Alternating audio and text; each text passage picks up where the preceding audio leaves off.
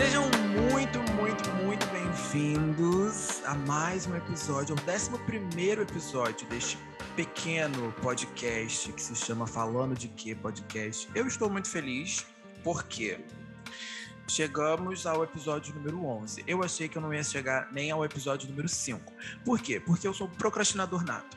Eu gosto de procrastinar, eu, eu gosto de desistir das coisas. Inclusive, a bio do meu, do meu TikTok é gosto de desistir. Não aqui, mas aí eu desisti lá também. Aí tá tudo certo. É tudo, né, é dentro dos, dentro dos conformes.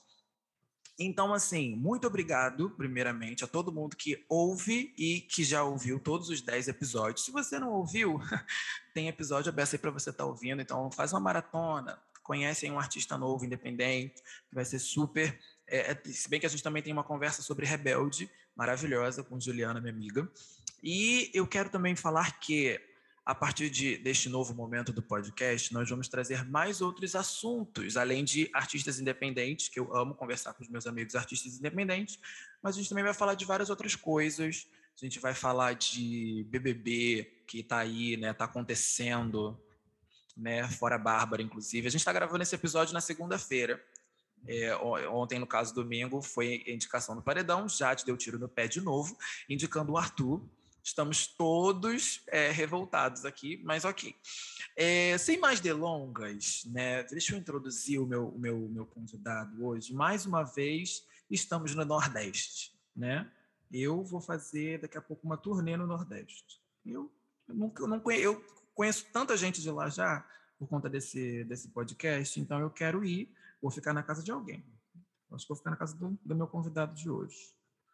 Já quero nem saber. Ó, ele tem 22 anos, é de Ilhéus, mora em Ilhéus, na Bahia, mas nasceu em Nova Venécia, no Espírito Santo. Tem uma das músicas mais bonitas que eu já ouvi em toda a minha vida, que eu sou apaixonado por essa música, desde que ele lançou o rádio dessa música ano passado. Foi ano passado? Foi, foi ano passado. Com, com o EP dele, que eu sou apaixonado. Ele lançou um remix e eu amei mais ainda o remix também. E aí eu, eu, eu, eu tava ouvindo antes de começar a gravar aqui eu vou falar para ele qual é a, é a, música que se chama Quando. É a música que é a minha música favorita. É fa assim, quando eu digo que é a minha música favorita, é, é a música que eu ouço no banho para poder fingir que eu tô no vibes clipe, vibes TVZ, que eu tô nessa coisa assim, é, nesse momento. E eu fico cantarolando esse refrão dia, dia e noite às vezes, quando eu ouço demais. E quando eu tô nessa, nessa pegada, eu tô, quero sofrer, eu ouço quando. E ele está aqui hoje para conversar com a gente, maravilhoso, vamos falar de muita coisa. Batam palmas para o meu queridíssimo Miguel Arcanjo. Alô, alô, alô, vocês sabem quem sou eu? Ah, graças a Deus. Tá calor na Bahia? Fala aí. Oi, gente, é um prazer estar aqui, ter sido convidado, é meu primeiro podcast. Ah, eu sei lá, eu nem sei nem por onde começar, para ser sincero. Uh, como eu estava falando com, com o Anselmo, tá um calor terrível na Bahia. Terrível, terrível, terrível. Eu tô aqui sendo praticamente assado vivo. Mas numa noite dessa, tá sendo um prazer estar aqui conversando, entendeu? E eu tô muito feliz, muito, de, muito feliz de verdade. Ah, e a gente que tá muito feliz de receber. Quando eu digo a gente, é aquele esquema, né? Eu tenho 38 personalidades, todo mundo aqui já sabe. Eu desenvolvi todas elas em 2020, durante né, esse período de lockdown faz parte de ser artista e compositor. É a gente tem diversas personalidades. E aí, quando eu vejo, eu estou conversando com você, depois entra uma outra personalidade minha, vai conversando também, a gente vai todo mundo conversando. Mas vamos começar, vamos, vamos trazer uma pauta boa aqui. Vamos falar de Big Brother, vamos falar sobre a Jade ter, é, ter dado um tiro no pé dela ontem, por favor. Rapaz, é, ser bem sincero com você, a Jade era uma das minhas favoritas, assim, no início do BBB. Sim! Ela tava ali no meu, no meu pódio, de verdade. Eu não sei por que eu coloquei uma milionária no meu pódio, mas foda-se, entendeu? eu, eu coloquei. É, e eu tava, assim, torcendo meu pódio no início do BBB. Eu, eu vou aqui... É, eu sinto como se revelar meu pódio no início do BBB fosse como revelar em quem eu vou votar. Ah. Inclusive, vou votar em Lula. É... é eu acho que é o correto. é o correto, viu, gato? Por favor. Quem, quem for votar o contrário tá jogando voto fora. É, amor. Ou tá votando em Bolsonaro. Então. É sobre. Não é uma escolha difícil, gente. Não é uma escolha difícil. É, eu, meu pódio era Lin, em primeiro lugar. Sim. Douglas. Sim. E, e a Jade. Já mudou bastante. A única que se mantém em primeiro lugar é a Lin. Insuperável. É, irredutível, inexorável. é aquela mulher para mim, entendeu? Ela é a única, ela é a mais mais, ela é a que Eu protejo, protejo muito meu cristal, linda quebrada. Eu, eu comecei a simpatizar bastante com a Natália. É, Hum, ela teve algumas falazinhas problemáticas ali no início do Big Brother em relação à raça, à, à escravidão. Eu sou um branquelo, não posso falar muito é... sobre, né? Não é muito meu local de fala que sou um branquelo. Também não tô no meu, não tô julgando, até porque educação é uma coisa assim que é realmente precária no nosso país e eu durante muito tempo achei que Princesa Isabel tinha era a heroína da pátria, etc. E são coisas que a gente vai descolonizando, né? A gente vai descolonizando o nosso cérebro, a nossa forma de pensar. E eu acho que a Natália também está nesse processo, entendeu? E a gente.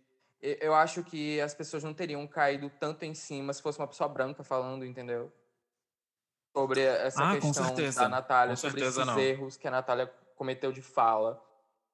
E por causa disso, eu acho que. Inclusive, ela, eu acho ela uma ótima jogadora. Eu acho ela muito sincera. Eu acho que ela. Assim, ela é, o jogo dela é muito limpo, então meu pódio tá ali, tô colocando ela ali no meu pódio, entendeu? Às vezes eu acho ela meio perdida na, na casa, sim. Às vezes eu acho que ela vai um pouco é, na onda. Qual a onda? A que ela encontrar, que ela conseguir surfar Mas ou pegar na marola. Também porque ela você não acha também porque ela se sente meio isolada na casa? Sim, Porque ela também. já comentou isso com a Lynn e com a Jessie sobre como elas se sentem isoladas. E o que as três têm em comum são que são mulheres pretas, entendeu? Uhum. Então eu acho que é muito sobre como elas não se veem em grupos dentro da casa, a não ser o grupo de mulher preta, entendeu? Por causa disso que elas se identificaram e se uniram ali dentro da casa, entendeu? Porque, mas isso é uma coisa assim de, de identidade que é muito bonito nelas duas, que você não vê essa união, por exemplo, entre o Thiago e o Vini, entendeu? Nossa, são ali é, é, é, é, mundos completamente diferentes. Pois ali. é. Dois insuportáveis, mas são mundos completamente diferentes. ah, gente, eu tenho vontade de dar um burro no, no, no Vini, pelo amor de Deus. Eu não aguento outra liderança da Jade, gente, pelo amor de Deus. Ah, Ai, não. Boninho, pelo amor de Deus. Manipula essa prova. De... Nada de prova de memorização, pelo amor de Deus. A, a gata tem memória ser... muito boa. Não, é... eu, eu tô achando essa edição muito flopada. Demais. Muito, muito. Gente, chama a Mamacita de novo, joga a Carol assim. Ainda dá tempo de tirar todo mundo. É, tirar todo mundo, tirar uma galera aí, botar a MC Loma, tá grávida, MC Loma, inclusive, tá precisando de ah, coisa para poder fazer um chá de panela, um chá revelação. Imagina, nasce uma criança no Big Brother, pelo amor de Deus. Ó a audiência que isso ia dar. Eu quero que a Eslovênia saia logo, entendeu? Não aguento mais. Chega. Podia ter sido expulsa quando quebrou a câmera, eu acho. Não, e aí, pior, fez todo, fez todo mundo na casa perder estalecas e ninguém votou nela. É, não, mas ela é muito invisível no jogo. Ela tem um jogo sabe, parecido, sabe com quem? Da VTube. Eu acho que ela tem um jogo parecido com o da VTube nessa questão de ficar invisível, não receber votos, todo mundo tomar ela como ingênua, como, ai, tudo bem. A própria Lin não vê ela ter errado os pronomes dela várias vezes como algo assim, como algo que foi uhum. proposital e transfóbico. Então, para você é. ver que as pessoas ali dentro da casa veem ela como essa figura inocente, entendeu? Dela não ter tomado voto até agora, ela sabe? Eu acho meio estranho. Eu acho que ela entrou mirando num jogo parecido com o da Juliette e acabou acertando no da VTube. É. Da mesma forma que eu acho que o Vini entrou também mirando numa coisa meio Gil e acabou acertando em lugar nenhum, porque. Ele tá ali no meio Gil, meio Juliette, meio Vitor Hugo. É, é, é, ele acertou no Vitor Hugo. É. Quase que eu caio. Cuidado, cuidado. Pelo amor de Deus. Vocês não, vocês não sabem, mas eu tô vendo ele aqui pela câmera. A gente tá gravando, é, a gente tá vendo um ao outro. Com essa câmera que parece é, é, é uma câmera frontal de um V3 né? Você consegue me ver direito? Eu não sei qual é a qualidade da câmera desse notebook. A com certeza mil vezes melhor do que a minha. Eu vou tirar uma foto e eu vou te mandar para você ver. Manda, manda. Manda no meu WhatsApp. Ah, mas celular dele, ó, um iPhone. Que iPhone é esse? 12. E você com o iPhone 12, eu tô com o Moto G8 Play, o mais peba da linha G8. Mas isso aqui tá parcelado em 18 vezes, amor. Tá parcelado. Esse computador é muito mais antigo. É, prioridades, né, gente? Um celular é muito mais importante que um carro. Você tá me entendendo? Pra que, eu quero um carro se eu tenho um ônibus? Pra que um Uber, né? Gente, Entendeu? carro você tem que pagar. Qual é o imposto de carro mesmo? PVA? IPVA, amigo. Eu ia falar IPTU, amigo. IPTU é casa, homem. Me prometeram educação, a pátria educadora. A pátria educadora falhando nesse exato falhou momento. demais, falhou demais. Meu Deus do céu. Tadinho, ele tá suando horrores. Liga o ventilador, liga. Amigo, eu acho que eu vou mesmo. Peraí. Gente, um instante. Ah, peraí. Amiga, eu vou ligar no máximo. Vai. Ah, ui, que delícia de ventinho. Ui, voltei. Pronto. Gente, não tem como a gente gravar sem ventilador. É porque o- ele não tá conseguindo ouvir o meu, mas o meu tá aqui, amor. Em cima, um ar maravilhoso. Você tá ouvindo o meu? Não. Eu só vou pesquisar rapidinho qual é a sensação térmica aqui em Ilhéus, porque tá complicado.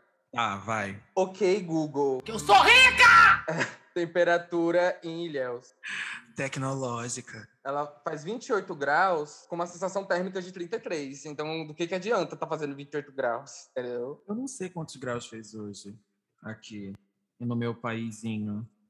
No meu país. Tá falando aqui que 6 da manhã vai atingir 24 graus. Então, Ah, estamos esperando. estou com 27 graus e sensação térmica de 33 também. E tá tudo bem. É sobre, né? Sobre morar em lugares quentes. E tá tu- Às vezes não, porque a gente não gosta, eu não gosto de calor. Mas eu prefiro muito mais sentir frio do que sentir calor. Mil vezes, mil vezes melhor. Vocês não estão vendo, mas eu tô fazendo essa entrevista sem camisa. Nua, Porque. Hã? nua, pelada. Não, não, estou de short, entendeu? Estou, o- assim, um mínimo da compostura. Agora, ficar de camisa tem não, tá como, né, dando. amigo? Você mesmo tá de regata. Eu tô, mas eu não gosto de ficar sem, sem camisa em casa. Eu tenho sérios problemas com o meu corpo e imagem, essas coisas assim. É, terapia tá em dia, não, mas tá em assim, dia. em casa, em casa eu não tenho problema. Agora, em praia, piscina, ninguém me vê sem camisa, não. É muito difícil. Assim, é difícil é um- ficar com um corpão de gostosa. É uma hipocrisia da minha parte estar falando isso e ter uma foto de sunga no meu Instagram. É uma hipocrisia minha. Não, eu acho que a gente tem os momentos em que a gente se sente bem, Sim, e momentos é. que não. Mas naquele dia eu E tava me sentindo uma você- grande a- gostosa. Naquele momento. É, naquele momento que você tirou aquela foto, você se sentia o mais mais, o que sobe e desce, entendeu? Literalmente. E a maior parte do tempo nós não estamos nos sentindo assim. Então, quando a gente se sente assim, a gente gosta de falar para os outros, a gente gosta de postar, a gente. Porque, pô, é um momento raro. E aqui a gente está deixando claro para todos os ouvintes que a gente precisa o quê? De tratamento psicológico. Sim! Sim, é muito E tá importante. tudo bem, gente. Todo mundo precisa de um psicólogo. Tem que fazer terapia, gente. Terapia não é coisa pra maluco. Até porque se fosse coisa pra maluco, todos nós somos. E a gente ia estar precisando fazer de qualquer forma. Então, façam terapia. Façam terapia, eu recomendo.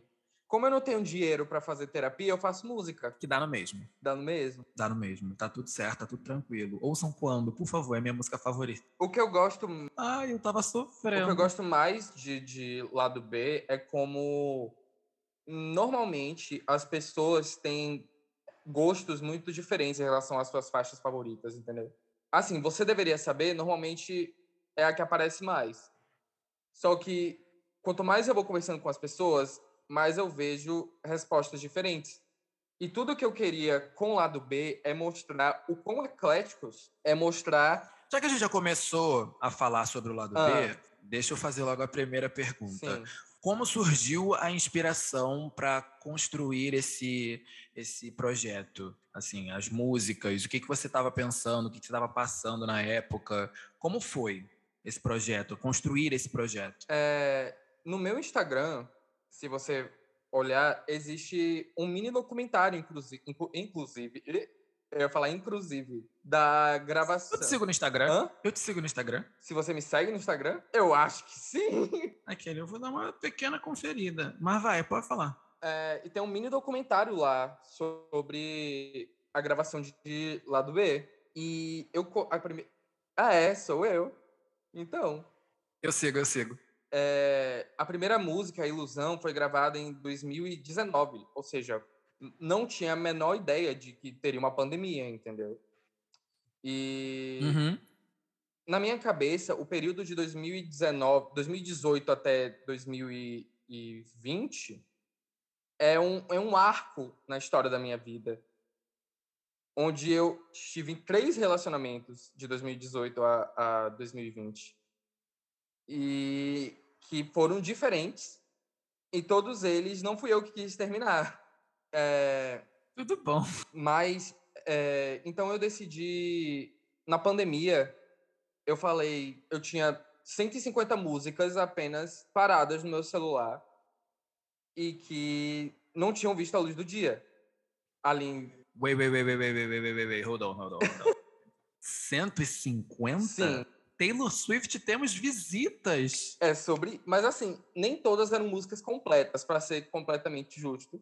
Não, mas não tem problema. Às vezes eu tinha, às vezes eu tinha um refrão e uma estrofe, às vezes eu tinha várias estrofes, mas eu não tinha um refrão, ou às vezes eu tinha um refrão isolado. Então, por exemplo, quando é, são duas músicas misturadas em uma. Jura? Eu, eu escrevi o refrão, eu tava indo pra faculdade, seis horas da manhã. E aí eu tava descendo. Eu tava descendo a ladeira daqui de casa, e do nada eu. Eu. Opa! Isso é alguma coisa. Então eu perdi o primeiro ônibus pra faculdade porque eu sentei ali, ali no. Aqui embaixo, que é uma ladeira, aqui, aqui descendo a ladeira tem outro vizinho. E eu sentei na calçada dele, seis e meia da manhã, para escrever esse refrão. E aí eu passei meses, meses, meses, sem tocar em quando. E aí eu comecei a escrever o resto. Aí eu, eu não tenho um refrão para essa música. Aí eu voltei meses e achei esse refrão de quando. E eu juntei. E aí quando nasceu assim, entendeu? Mas voltando para lá do B, eu, eu, aí eu tinha lançado só Ilusão, né, em 2019. Que foi a sua primeira música aí que você lançou. Escrevi, foi minha primeira música que eu lancei, porque eu, fui, eu entrei no relacionamento, tava super apaixonado, acabei sendo traído, mas todo mundo passa por isso. O quê? A história, não, eu não vou entrar nos pormenores da história, porque essa história já é tão, tão bem difundida aqui na região, entendeu? Mentira! Gente, passado. É, mas é, foi um, foi um momento assim bem popular. Né? É, foi, inclusive, Ilusão conseguiu tantos streamings assim logo de cara por causa de fofoca. A história correu muito rápido, porque aconteceu numa festa grande aqui na região. E aí eu fiz questão de falar para todos o que tinha acontecido, entendeu? Então, quando eu lancei a música, todo mundo sacou sobre o que era. Então, se espalhou como fogo, entendeu? Ela faz o marketing dela. É. E aí eu passei um bom tempo sem lançar música. Até que em novembro de 2020, no meio da pandemia, eu, eu fiquei, cara, eu tô há mais de um ano sem lançar música desde Ilusão.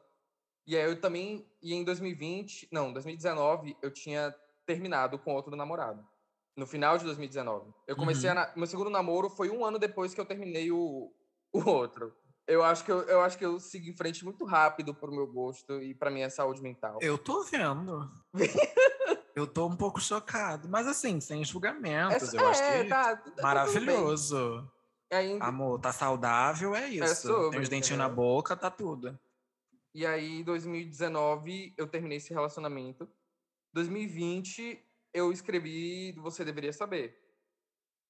E aí, Você Deveria Saber foi esse ponto, assim, de mudança drástica na minha carreira.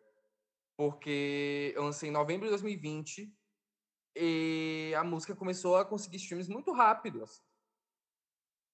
E aí eu comecei a gravar outras músicas em 2021, já dentro da pandemia.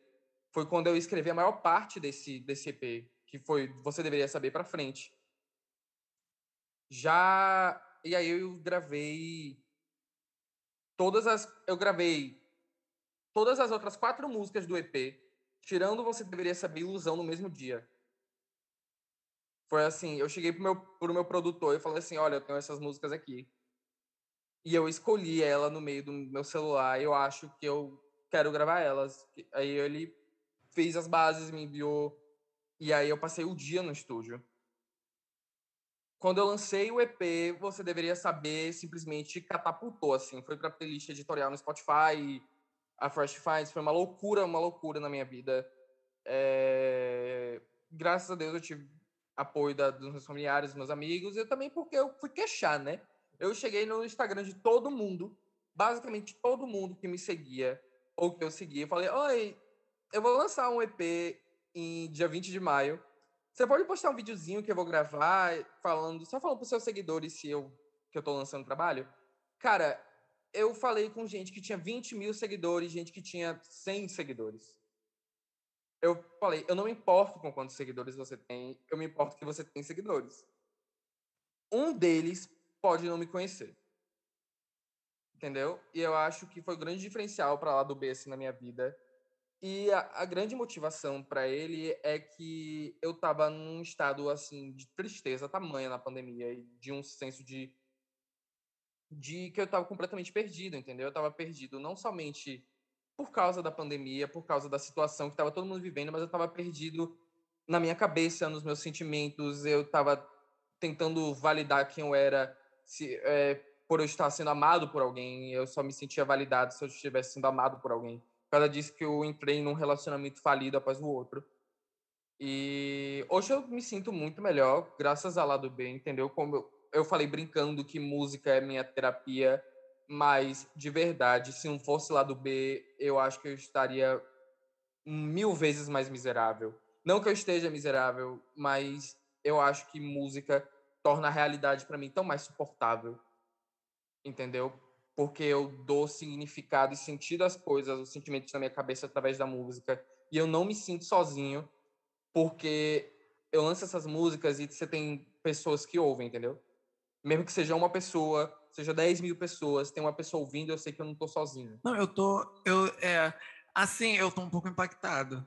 Foi bem Confesso, profundo, né? Foi de zero a mil, deu um, assim... deu, um, deu um branco aqui, eu falei, gente, eu vou falar o que agora? Que ele já falou tudo. E eu tô um pouco. É tocou no coração. Mas eh, você também se sente assim, né? Eu acho que todo artista independente e que realmente a gente não a gente não tem escritores fantasma, a gente não tem é, alguém atrás do, do, do, do, estúdio escrevendo música, escrevendo hits pra gente. A gente escreve do que a gente tá sentindo de verdade. Então você também se sente assim. É, eu, eu até por uma, por uma experiência é, bem pessoal também, tipo, eu, eu tô produzindo músicas novas, inclusive, já desde 2020. Estou nesse processo longo, assim, de dois anos de, de produção. Acho que é o maior tempo, desde que eu comecei a fazer música de forma independente, é o maior é, tempo assim que eu, que eu levei para fazer e eu acho que isso tem muito a ver também com, com o que eu tenho vivido na minha vida, em termos de maturidade, em termos de, de ciclos que se iniciam e fecham e, e, enfim, essa, essa coisa bem Rei Leão, que é o ciclo sem fim da vida, né? E. E, tipo, para mim é, é, é, é, muito isso também, sabe? De, de, de não me sentir sozinho e dar. É, quando, as, quando uma única pessoa só ouve a minha música também, ou uma pessoa, ou 10 mil pessoas ouvem e tal. Então, assim, meu convidado caiu, Peraí, gente. Problemas técnicos que acontecem de vez em quando. E ele está de volta. Voltamos. Yes. Acontece, caiu. Ai, gente, que vergonha. e eu aqui falando sozinho. O que eu perdi, o que eu perdi nada, minha vida não é muito interessante, não. Eu tava, comecei a falar aqui uns negócios meus, aí tudo. Isso aí não é nada demais. Nada, a gente parou na, quando você terminou de falar aquele sobre a construção do, do lado B, que foi algo muito é, pessoal para você. E aí você passou a bola para mim, eu não soube o que falar. Quando vi caiu, você travou, caiu. E é sobre. Mas eu tava, eu tava falando que eu me, me identifico com a história é, de, desse, desse processo de, de identificação com a música, de como a música torna a realidade mais suportável também. Porque é, é, é Eu acho que, que é, para gente que escreve muito o que a gente vive, eu acho que é, é, é, eu acho que é uma boa terapia também. Principalmente quando, assim, não que, que eu esteja romantizando a realidade, é, digamos que precária das pessoas, mas é quando a gente não tem nenhum tipo de privilégio, sabe? Tipo, não vem de família rica ou não tem um sobrenome, sabe? Então, tipo, eu acho que as coisas é, e as coisas não caem no nosso colo. Eu acho que a gente dá um pouco mais de valor na hora de, de, de batalhar sobre. Então, eu acho que eu me identifico muito com, com isso também. A gente estava assim falando do BBB, do nós ficou super triste agora, né? Menino, mas a vida é triste. O BBB tá triste, esse elenco tá triste. Boninho, por favor. É, eu acho que o povo não deve estar tá entendendo o que, que aconteceu. É, eu moro na zona rural, entendeu? De Ilhéus. E o que, que acontece? A internet aqui, às vezes, está vivo, desgraçada. Oh, eu não sei se eu posso dizer isso. Vai que um dia eu fique famoso e a Vivo queira me patrocinar e acha esse podcast. A gente deleta. Mas... Hã? A gente deleta o episódio. Que de isso? Corta essa parte. E aí caiu momentaneamente, mas eu estou aqui, estou de volta. E, e é sobre isso, tá tudo bem. Oh, só pra você não ficar achando que é só com você, quando eu gravei com o Gaie, o episódio com o Gaie, ele ah. caiu de três a cinco vezes. Sério? Sério. Ah, isso me deixa bem melhor. Obrigado. Ele caiu de três a cinco vezes. Eu não lembro com exatidão, mas ele caiu muitas e muitas vezes. Ele ficava, ele ficava parado assim, congelado o tempo inteiro. E era muito engraçado. Eu devia até ter tirado foto para fazer meme da cara dele. Mas eu não fiz. Beijo pro Gaia, inclusive. Mas agora, vamos, vamos, vamos dar uma animada, né? Porque a gente ficou vamos, triste. Vamos. Já falou dos BBBs, a gente falou, mas a vida é triste, mas vamos lá. É, você me disse, aquelas perguntas que eu mandei, que você começou a cantar na igreja e a sua mãe é cantora de, de axé music e tal, assim, eu quero saber como que isso te influenciou, assim, eu, eu vejo que muitas pessoas que já passaram por aqui, inclusive eu, né, é, tem a igreja como um background, né, de, de, de começar a cantar, e, enfim, de, de descobrir que, sobre, sobre a voz e carreira artística, etc. A igreja é uma grande escola, né, de cantores, né? Mas eu quero saber como é que, por exemplo, a sua mãe te influenciou na sua música, é, ou a, até mesmo a igreja, se a igreja te influenciou de alguma forma. Rapaz, a minha mãe, inclusive, está ativa até hoje. Ela lançou uma música recentemente chamada Massa. É uma regravação, na verdade, de uma música dela, acho que de 95. E aí, é uma música, assim, uma, uma puta crítica social. E Opa, é, eu vou. Ai, ai, eu vou. É, é, um trechinho dela. Massa, aquela estrela lá no céu, ela é a massa. É como chuva, como nuvem que se passa, e até o lixo do ministro é mordomia. E não vacila, porque se não vira orgia. Há dois minutos vi dois caras lá no morro, e dois malucos me pedindo por socorro. E a polícia, quando chega lá batendo, por conta disso muita gente está morrendo. Me diz, meu Deus, me diz, meu Deus, o que fazer da humanidade? Tudo que eu quero é alegria e liberdade. De joelhos, reza Deus a minha prece, que muita gente está morrendo e não merece. Massa, massa, massa. Então, a Nasci Arcanjo, o nome da minha mãe. Vou aqui já panfletar o trabalho dela. Como fala? Fala de novo, fala de novo. Massa. Não, o nome da sua mãe. Anassi. A E-A-N-A-C-Y. Arcanjo. Maravilhosa. Eu vou estar procurando. E porque eu é, amei. Ela lançou essa música. Oi? Eu vou estar procurando porque eu amei. Procura, procura. A música é boa. Eu herdei todo o, meu, o talento que eu tenho dela. O pouco talento que eu tenho eu herdei dela. Ei, que é... negócio de pouco talento é esse? Você vai ouvir, a, a voz dela é dessas vozes assim, que é, é de outro mundo, entendeu? E ela também é uma ótima compositora, só que aí ela, ela foi para a igreja, também lançou discos é, da linha gospel. E ela é essa mulher assim, bem, bem fiel a Deus. É, e eu considero ela, um, assim, moralmente falando, símbolo, entendeu? Ela é uma das poucas cristãs que eu conheço que realmente é, é, como é que diz? Faz o que acredita, entendeu? Quando você tem um monte de cristãos por aí que só são cristãos da boca para fora, ela realmente, sabe, ela acredita nas coisas que ela faz. E aí é nisso que eu considero ela um exemplo, moralmente falando. E musicalmente falando, Verão da Bahia foi justamente inspirado por, por essa sensação de que eu queria me aproximar musicalmente da minha mãe e também do estado que eu vivo, entendeu? Eu vivo na Bahia, pô. E eu tinha vontade de fazer essa música mais regional e Verão da Bahia foi essa música e tá sendo esse sucesso é, tremendo. Entrou em playlist do editorial que tem outras lendas, tipo Ana Vitória, Caetano Veloso.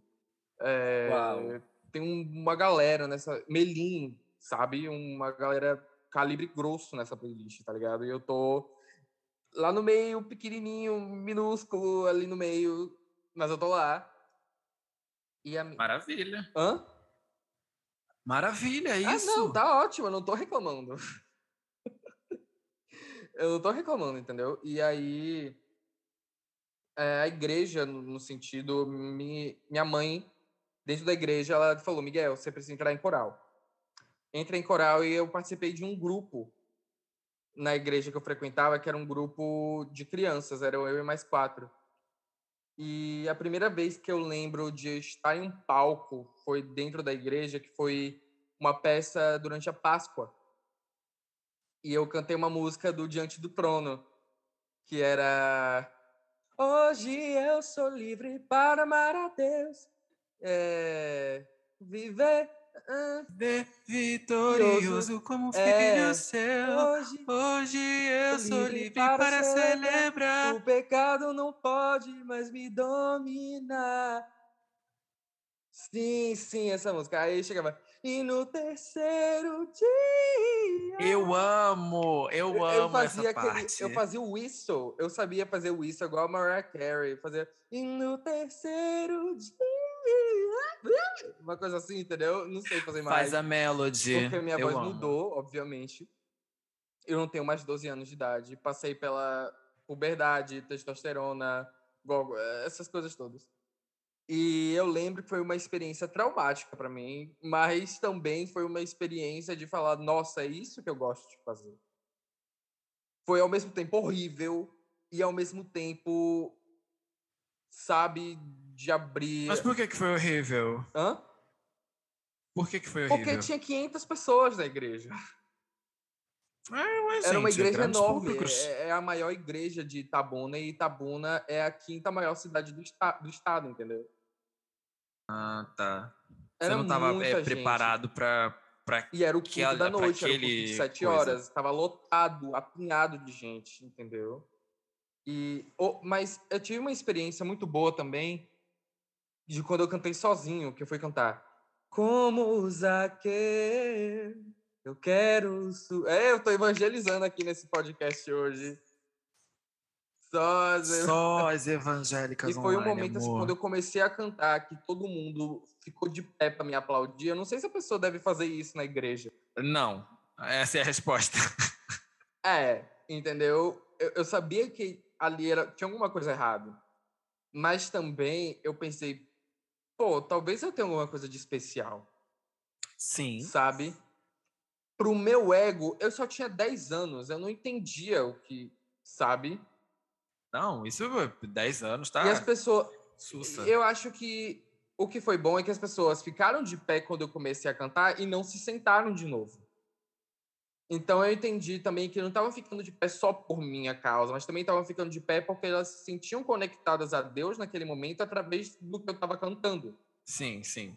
Então eh, foi um momento que eu senti, pô, eu acho que é isso. Eu nasci para isso, entendeu? Que quando você sobe no palco e você sente aquela injeção de adrenalina e o medo simplesmente desaparece. Você... Foi esse momento fora de, depois da igreja, você já subiu no palco para cantar as suas músicas? Então, eu ia chegar nesse ponto. É, em 2019 foi quando eu lancei Ilusão, certo? Sim. Antes disso, tava tendo. E eu comecei a ver a organização de um festival acontecendo aqui na região, em Ilhéus, chamado Festival Mixórdia. E esse festival era organiz, organizado por alunos da faculdade estadual aqui, a Universidade Estadual de Santa Cruz. E seria realizado no Teatro Municipal de Ilhéus, sabe? O fucking Teatro Municipal Uau. de Ilhéus. É um prédio histórico, entendeu? No centro da cidade. Lindo, lindo, lindo, lindo, sabe? É um prédio centenário. E eu não tinha nenhum material lançado. E todo mundo que ia cantar tinha algumas coisas, uns singles, sabe? Aí eu cheguei para a organização do festival, olha, eu sou cantor. Aí perguntaram, você tem alguma coisa publicada na internet? Eu, não. E aí falaram, mas o que, que você vai cantar? Eu, MPB. Aí eles, tá bom, manda alguma coisa, um áudio pra gente cantando. Eu mandei um áudio cantando Asa Morena de Zizi Posse para eles. E eles falaram: tá bom, manda pra gente umas fotos suas que a gente vai deixar você cantar lá. E aí eu mandei o áudio cantando. E inclusive Asa Morena eu cantei no Festival Mixórdia. E aí isso faz uma conexão com a música Mil Razões, porque eu conheci o meu último namorado lá. No festival? É, eu, no festival, eu disse a ele. A gente não tinha saído para se encontrar ainda. Eu falei, se você for para esse festival, eu vou cantar, eu vou cantar uma música para você. E aí ele foi. E é por causa disso que em Mil Razões eu canto. Lembra aquele festival, cantei asa morena. Foi pensando em você que eu cantei e canto. E quando eu cheguei no festival, eu, eu falei para minha mãe: Mãe, eu fui chamado para cantar nesse festival, eu não fui chamado. Eu, eu, a me, farsa, eu fui de farsa. ciboteiro. Eu fui de ciboteiro, eu falei, olha. Mas enfim, eu falei, mãe, me chamaram para cantar nesse festival. Todo mundo já lançou uma música autoral, menos eu. Minha mãe começou a angariar fundos através dos amigos dela, pedindo 50, 100 reais e não sei o que, não sei o que. E aí a gente conseguiu dinheiro, a gente foi no estúdio de um amigo dela, a gente gravou Ilusão. E aí eu cantei Ilusão pela primeira vez lá. E foi uma experiência assim, eu cheguei lá atrás, no, na coxia, e várias pessoas lá, e não eram só cantores que se apresentaram no Mixórdia, eram performers, eram grupos de teatro, várias coisas assim. E aí o povo tava lá, quebra a perna, muita merda para você, e não sei o quê, tipo coisa de teatro, entendeu? E eu tava. E, e eu me entupia de maçã para limpar a voz. E água, água, água, água, me entupindo de água. Chegou no momento de eu entrar, eu morrendo de vontade de fazer xixi. Eu não posso agora. Não posso. E aí chegou o momento de eu subir no palco. E aí eu tô falando muito e aí porque eu tô empolgado, entendeu? Mas me chamaram. Deixa rolar, deixa rolar, vambora. Subi no palco e aí falaram assim, Miguel Arcanjo, subi no palco. E a minha mãe gritando a plenos pulmões, entendeu? E é só se ouvir a minha mãe. Assim, eu ouvi outras pessoas e graças a Deus, o momento em que, o horário em que me encaixaram, que começou quatro horas o, o, o festival, foi até às 10 horas. Eu peguei o horário das oito, que foi o horário mais lotado do teatro.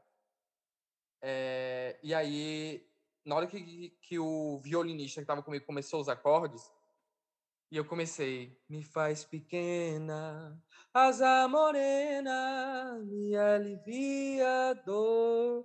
E que as pessoas levantaram e começaram a bater palmas e assobios e gritos e e eu todo o medo que eu tinha e toda todo, sabe, simplesmente para. Você simplesmente você abre os olhos e aí você não vê mais as pessoas como estranhas, você vê um mar de outros corações conectados com o seu, conectados através da música. E você é uma sensação que só quem já viveu sabe, velho. Essa sensação de você simplesmente estar conectado não só com você por inteiro, com seu corpo, mas com seu cérebro, com sua mente, com sua alma e conectado com o todo, que é o universo e que também é, é, o, é o pequeno que é aquele pequeno espaço que você está, entendeu? E eu cantei ilusão e todo mundo começou a balançar a mão de um lado por outro. Eu saí daquele palco é, com as pernas tremendo de um jeito de que eu, eu sabia que não, existia droga no mundo capaz de superar essa sensação de, de subir no palco e, e, nem isso, não é de subir no palco, mas de fazer aquilo que você sabe que você nasceu para fazer. Sabe? Foi é, é, foda, velho, é foda. É, é uma sensação de êxtase, né? O palco ele te deixa é. num êxtase assim muito grande. Eu quando subo no palco também eu fico, eu acho que é na realidade, eu acho que quando eu saio do palco, a minha perna chega a ficar bamba, assim, eu, tipo, eu fico meio aéreo, tentando entender tudo que aconteceu, porque eu acho que a energia que a gente doa no palco, eu acho que ela é, ela é, é tão mais que 100%, né? Eu acho que é 200%, 300%, sei lá. E, e a gente acaba que é, é, é uma coisa é uma coisa vital. meio espiritual, né? Ah, completa. Definiu muito bem. E eu tenho muita sorte porque eu tenho pais que me apoiam como artista independente, porque eu sei que não é o caso para a maioria dos artistas independentes, entendeu? E ver meu pai, meu pai não, meu padrasto, mas eu chamo ele de pai, é porque ele que cuida de mim, sabe? Desde que eu me conheço de pequeno, ele é meu pai. E ver ele chorando para mim foi, assim, foi o, o carimbo na noite de que eu tinha feito a coisa certa. E ele chorou depois que ele depois do festival ele me levou e a família toda para jantar ali no, no, na orla de Ilhéu, sabe, virado para a praia. E aí tava batendo vento e não sei o quê, e ele começou a chorar. E aí foi assim, foi maluco, uma experiência maluca para mim. O cara disse que eu acho que 2020 até dois, oh, 2018 até 2021 é um arco, entendeu? Que eu comecei nesse relacionamento falido, meu primeiro namoro, que foi esse relacionamento falido, e eu terminei com, com o lançamento de lado B, e essas coisas todas aconteceram. Você teve a pandemia, você teve minha primeira apresentação em festival, todas essas coisas maiores que a vida, entendeu? Aconteceram num espaço muito curto de tempo. E que me mudaram, entendeu? Eu, tanto que o EP ele termina em Inocente Jovem Adulto, porque. Que é, é lindíssima. É, para mim, não, porque foi inclusive a última música que eu escrevi para o projeto. E ela não e o EP para mim não podia ter terminado de um, de um jeito diferente, porque ele é em ordem cronológica, entendeu? Para ele fazer sentido dentro do arco de história que foi a minha vida, entendeu? É, só uma, um, uma uma, uma, como é que fala? Esqueci a palavra, porque eu acho que eu fiquei um parênteses. Um pouco, é, obrigado. Um parênteses, porque eu acho que eu fiquei emocionado com o que você estava falando sobre o seu padrasto, porque você se emocionou também. E deu para perceber. É, eu, mas é uma coisa que eu que eu eu estava ouvindo as, as, suas músicas. Na verdade, eu ouço suas músicas, né? Não estava ouvindo só para esse episódio, eu ouço de, de fato. Eu, claro que eu ouço um pouco muito mais quando do que todas as outras. Sim, devo dizer. Mas ouço todas as outras também. É, mas sabe por que, que eu acho que você tem um fácil poder de conexão com as pessoas? Porque você, você se entrega muito nas, nas suas músicas. Você é muito emoção. E a forma como você falou isso agora, é, de como você se sentiu no palco, até a forma como o teu padrasto reagiu e, e como você falou isso, eu acho que isso faz com que as pessoas é, se conectem com você muito, muito mais fácil, muito, muito além do que só o seu talento musical para cantar ou para compor. Eu acho que a energia que você passa através da sua voz, cantando a sua verdade, aquilo, aquela mensagem, eu acho que é o que faz as pessoas se conectarem. Então, assim, não perca isso de forma alguma.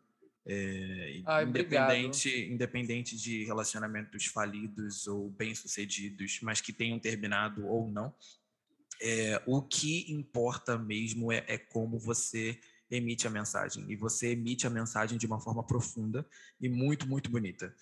Então, assim, é, eu acho que é, é, é, isso, é isso. Eu me emocionei muito com como, como você falou agora. Tipo, é porque eu, eu, eu me seguro um pouco mais eu não, não, não deixo transparecer, eu não sou muito chegado a chorar. Mas é, é, é, foi, foi bonito, me tocou, assim, de uma forma muito, muito profunda. É porque. É, em relação à música, eu acho que como artista, e isso eu não estou fazendo uma crítica a ninguém, Uhum. mas eu, como me vendo como artista, se eu não me conecto com as pessoas, eu estou falhando enormemente, entendeu? E aí eu já recebi é, propostas assim de, de pessoas falando: ah, por que, que você não faz uma música assim só para o povo dançar, sabe? O povo ir pra pista e, e- não precisa se preocupar muito com letra, só, Aham. sabe? Vai. Aí eu. Esse não é o tipo de artista que eu sou. E assim, não me leve a mal, eu adoro uma boa farofa. Eu também. Eu adoro ir pra uma festa e dançar uma boa farofa. Amo. E eu acho que existem artistas que o propósito deles é justamente fazer as pessoas esquecerem que têm os seus problemas, esquecerem desses sentimentos ruins da vida real. Mas o meu papel como artista essa é que as pessoas ouçam e saibam que existem outras pessoas, no caso eu, que passa pelas mesmas coisas também, que elas não estão sozinhas. Então, eu não gosto dessa conversa que as pessoas têm de que ah, um artista é melhor do que o outro porque esse tal artista fala de tal assunto, tal artista fala de outro assunto. Eu acho que cada artista tem uma visão, não visão, mas tem um propósito. E que cada propósito é igualmente válido e é igualmente bom e não, uma coisa não tem que estar em detrimento da outra. É, muita, eu já recebi, inclusive, elogios assim. Ah, é que você não é um desses artistas que fica cantando sobre é, mexer a bunda e, e, e não sei o quê. E eu, e se eu fosse? Sabe? Eu gosto de mexer a bunda. Eu É, gosto que de. é uma, uma grande hipocrisia, porque às vezes essa mesma pessoa que falou que você não é o artista que, me- que, que canta mexe a bunda, tá ouvindo um outro artista que canta que mexe a bunda Sim. também. Então, assim, qual é o problema? Eu não gosto desse tipo de elogio, ele não me engrandece, ele não, não me deixa feliz. Porque eu gosto de botar a Anitta pra, pra tocar, eu gosto de Ih, uma Glória beijão Groove, eu gosto de uma Pablo Vittar. Ah, baby, baby, you'll be talking, entendeu? Eu gosto. Inclusive, Lead Last é um álbum Ah, muito bom. Eu não paro de ouvir vermelho, entendeu? ai, eu não Glória paro de Groove, ouvir eu te vermelho. odeio, porque eu nunca mais vou parar de ouvir você. Que raiva. Vermelho, cara, é, é- é uma música assim. É o, a, pra mim é o pop perfeito que Glória Groove fez nesse último álbum. É, Doce 22 também da Luísa Sonza. Nossa. E a Luísa Sonza, inclusive, ela tem um- um- uma visão artística dela, que eu acho que é uma mistura de visão artística que eu tenho e que outros artistas têm. Ela mistura tanto o coração quanto a bunda. E eu acho ela extremamente inteligente por isso. Porque ela sobe no, no, no charts com penhasco, entendeu? Que é uma música extremamente vulnerável. É, eu nunca vi ela tão vulnerável igual ela esteve com aquela música. E ela sobe também com o modo turbo. E, é, e tá tudo bem. Entendeu? E, eu, e, é, e, é, e na verdade eu invejo ela por isso. Porque eu queria ser esse tipo de artista que sabe fazer os dois.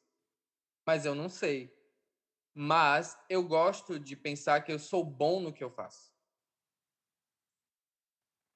E, e em questão de inspiração, é, Taylor Swift, por exemplo, é a minha maior. Ela, como compositora, ela para mim é a Ela maior, arrasa. entendeu? Ela arrasa muito. Eu Cara, acho que ela, ela é uma das, das- do, do- do cenário pop mainstream da, da última década. Ela é uma das que mais, assim, mais é, é- é uma das que mais sabe escrever música. Eu tô falando de composição. É, eu acho que ela é uma das, da, se não a que mais sabe escrever. Assim, eu acho que as composições dela. Eu não sou tão fã da Taylor Swift assim, é, tanto que eu não ouvi esses dois últimos discos, o eu, sou Folklore e o muito fã, Evermore. viu? Eu sou muito fã. Jura? Juro, cuidado, viu? Cuidado. Não, não, mas eu, é, é, é, eu, não, eu não sou fã, tipo, eu não sou fã de acompanhar a carreira dela. A única pessoa que eu sou fã mesmo de acompanhar a carreira é a Britney, que é, desde muitos anos atrás, a, a Taylor, é, é, como a Taylor começou no country, no country eu não, não, não gostava tanto de ouvir country, não a Taylor, mas sim o country. E quando ela transicionou, o primeiro disco que eu ouvi da Taylor foi o Red, e eu fiquei apaixonado pelo Red. Red eu acho que é um dos meus discos... like Eu amo essa música.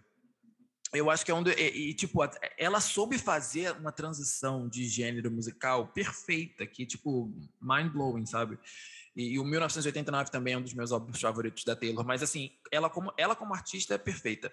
Ela como compositora, eu acho ela mais perfeita ainda. Assim, eu acho que ela é uma das melhores compositoras é da geração.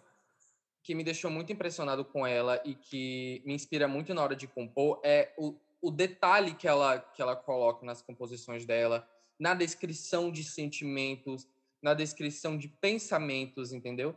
Então, Out to Well, por exemplo, a versão de 10 minutos que ela lançou, cara, aquilo é uma puta aula em, em composição. Inclusive, entendeu? morte ao Scooter pessoa... Brown. Oi? Morte ao Scooter Brown. Morte ao Scooter Brown. Pau no cu do Scooter Brown. e é, é, os últimos dois álbuns dela que ela lançou, o Folklore e o Evermore, é, é, eu, até hoje é um álbum assim que eu escuto, se não diariamente, semanalmente. Entendeu? Eu vou parar para ouvir esses dois álbuns ainda. São, véio, eles são lindos, lindos. É, é, é uma coisa assim que é, ressoa em mim de uma forma que sabe quando você ouve uma música e você pensa, eu gostaria de ter escrito isso. Uhum é, é a minha situação com ela, entendeu? Mas eu sempre fui muito, muito fã de artistas que eu sei que compõem as próprias músicas. Para disso que eu sempre fui apaixonado desde pequeno com a Lady Gaga. Muito apaixonado por ela. E aí, eu depois dela, eu só fui ser fã de alguém assim com a Taylor Swift. E depois com o BTS que muitas pessoas não sabem, mas eles compõem as próprias músicas. Jura? Eles estão envolvidos com a produção das músicas deles, com as coreografias e até com direção de clipes. Isso é uma coisa que eu realmente não sabia, porque eu achei. Isso foi até uma coisa que me contaram, na realidade. É, é sobre a, não sobre eles, e sim sobre a indústria do, do K-pop, etc. Do K-pop, é. Que é super, é, é, é, super manipulada e etc e tal. Assim, tem, vários, tem um dark side muito grande, então eu achei que eles fossem de fato um produto. Um produto feito. Não, eu, eu, não dig, eu não diria que eles não são um produto. Mas não significa também que Taylor Swift, Lady Gaga, Drake, também não sejam um produto. A diferença está na forma de como esse produto é vendido. É. A questão é. é de que você sente que algumas celebridades no, no Ocidente têm algumas liberdades, mas talvez eles não sejam tão acessíveis. A questão do K-pop e de alguns grupos é que a vida deles é tão bem documentada, eles são tão bem acompanhados o tempo todo, eles, eles têm um contato assim com os fãs que é muito mais íntimo. Isso é verdade. Por causa disso que eles têm fãs tão fiéis. Então, por exemplo, o BTS, eles têm centenas, dezenas de programas assim. Centenas é um exagero, mas no caso, centenas de episódios de programas deles, assim, eles de férias. É, você acompanha eles com eles juntos dentro de casa, cozinhando, escrevendo, compondo, que chega um ponto em que você sente que você conhece eles profundamente. De tão bem documentado e de tão bem acompanhado que eles são. E você não tem essa sensação com artistas ocidentais, pelo menos a maioria deles. Você tem até uma sensação de afastamento, de que eles estão num lugar meio inalcançável. É, eu acho que é uma é uma é um contraponto muito, muito bom que você fez, porque ao mesmo tempo que, é, por exemplo, a galera do Oriente, né, o BTS, toda essa, essa indústria do K-pop, eles se aproximam dos, dos fãs através das redes sociais, eu acho que a galera do Ocidente, elas se afastam muito por conta das redes sociais. Eu vejo muito isso, eu vejo, eu vejo muito, muito isso. É, até posso citar um grande exemplo, é, é por exemplo, Beyoncé. Você não vê a Beyoncé é, isso não é uma crítica. Beehive, por favor, não, não me cancele. É, mas não, você gente, não... todo mundo aqui é fã da Beyoncé. Pelo, pelo amor de Deus. Deus. Inclusive, estou esperando uma música nova aí. É... Mas você não vê a Beyoncé tendo um contato direto com os fãs. Há muito tempo. E eu lembro tempo. que a Beyoncé era extremamente hilária. A personalidade dela é de uma pessoa comunicativa. É Ela mudou pessoa... super. Mas eu acho que também é também para a questão da saúde mental dela E é uma coisa assim que é uma crítica no K-pop é sobre como os, os idols têm depressão, estão uhum. cometendo suicídio, toda essa questão, entendeu? O BTS, é... eles têm eles têm uma rede social deles, mas por exemplo, o Instagram deles, você não pode, por exemplo, comentar no, no, no, nas postagens deles, entendeu? Você pode fazer isso no Twitter. No Instagram você não pode é uma, é uma forma de você deles se protegerem também, né? Porque a, Mas eles também sabem, eles sabem das críticas que eles recebem, eles sabem de todos os ataques, eles sabem dessas coisas todas. Mas eles também têm uma confiança no, nos fãs deles, também porque o ARMY é muito confiável. E eles passam essa, confia essa confiabilidade para a fanbase. Eles passam muito isso. E eu lembro que eles vieram é, aqui no Brasil, né? Eles fizeram um show em São, em São Paulo, no Allianz Parque, e a movimentação que eu vi do, do, do, dos fãs do BTS, eu só vi igual, assim, é, é por exemplo, na, realidade, eu não vi igual, mas vi parecido, porque o deles foi muito mais forte, foi muito mais impactante. Mas eu só vi algo tão similar quanto quando, por exemplo, o RBD veio ao Brasil pela primeira vez em 2006, que foi tão avassalador quanto, mas assim, ainda assim o BTS levou uma massa, eles esgotaram aquele show em segundos. E foi muito rápido. E foi uma baita de uma produção, porque eu assisti ali pelo YouTube é, através dos vídeos de fã. Mas é, é isso que é uma coisa que eu, decidi aprender com o BTS também, é que eles não eles se mostram vulneráveis também. E as letras deles, eles falam sobre ansiedade, sobre depressão, sobre diversas questões que são é, como é que se fala que são muito presentes assim na juventude hoje em dia. Inclusive, eles lançaram uma série de álbuns chamada Love Yourself, é, Ame a Si Mesmo, que parte dos lucros e a totalidade dos lucros do, do, do merchandising do, do álbum foi dedicada à Unicef para combater a violência infantil, para combater bullying. Entendeu? Então, é, é isso. Eu gosto de acompanhar artistas que eu sinto que eles têm mensagem para passar. Entendeu? É, que eu não só que tem uma mensagem para passar, mas que eu sinto que eles são honestos no que eles estão apresentando. Entendeu? Porque se eu estou falando que eu gosto de artistas que têm uma mensagem para passar, eu vou estar tá repetindo um, aquele discurso de que tem artistas superiores e você tem artistas inferiores. Não. Eu gosto de artistas que são honestos no que eles querem passar. Entendeu? Anitta, por exemplo, ela é uma puta empresária. Ela tem uma puta visão do, do, do, trabalho dela, uma puta visão de onde ela quer chegar. Ela é um, ela é um gênio, entendeu? E eu lembro de ter ido a ela show é a de Anitta quando ela só tinha cinco músicas, tá? Sério?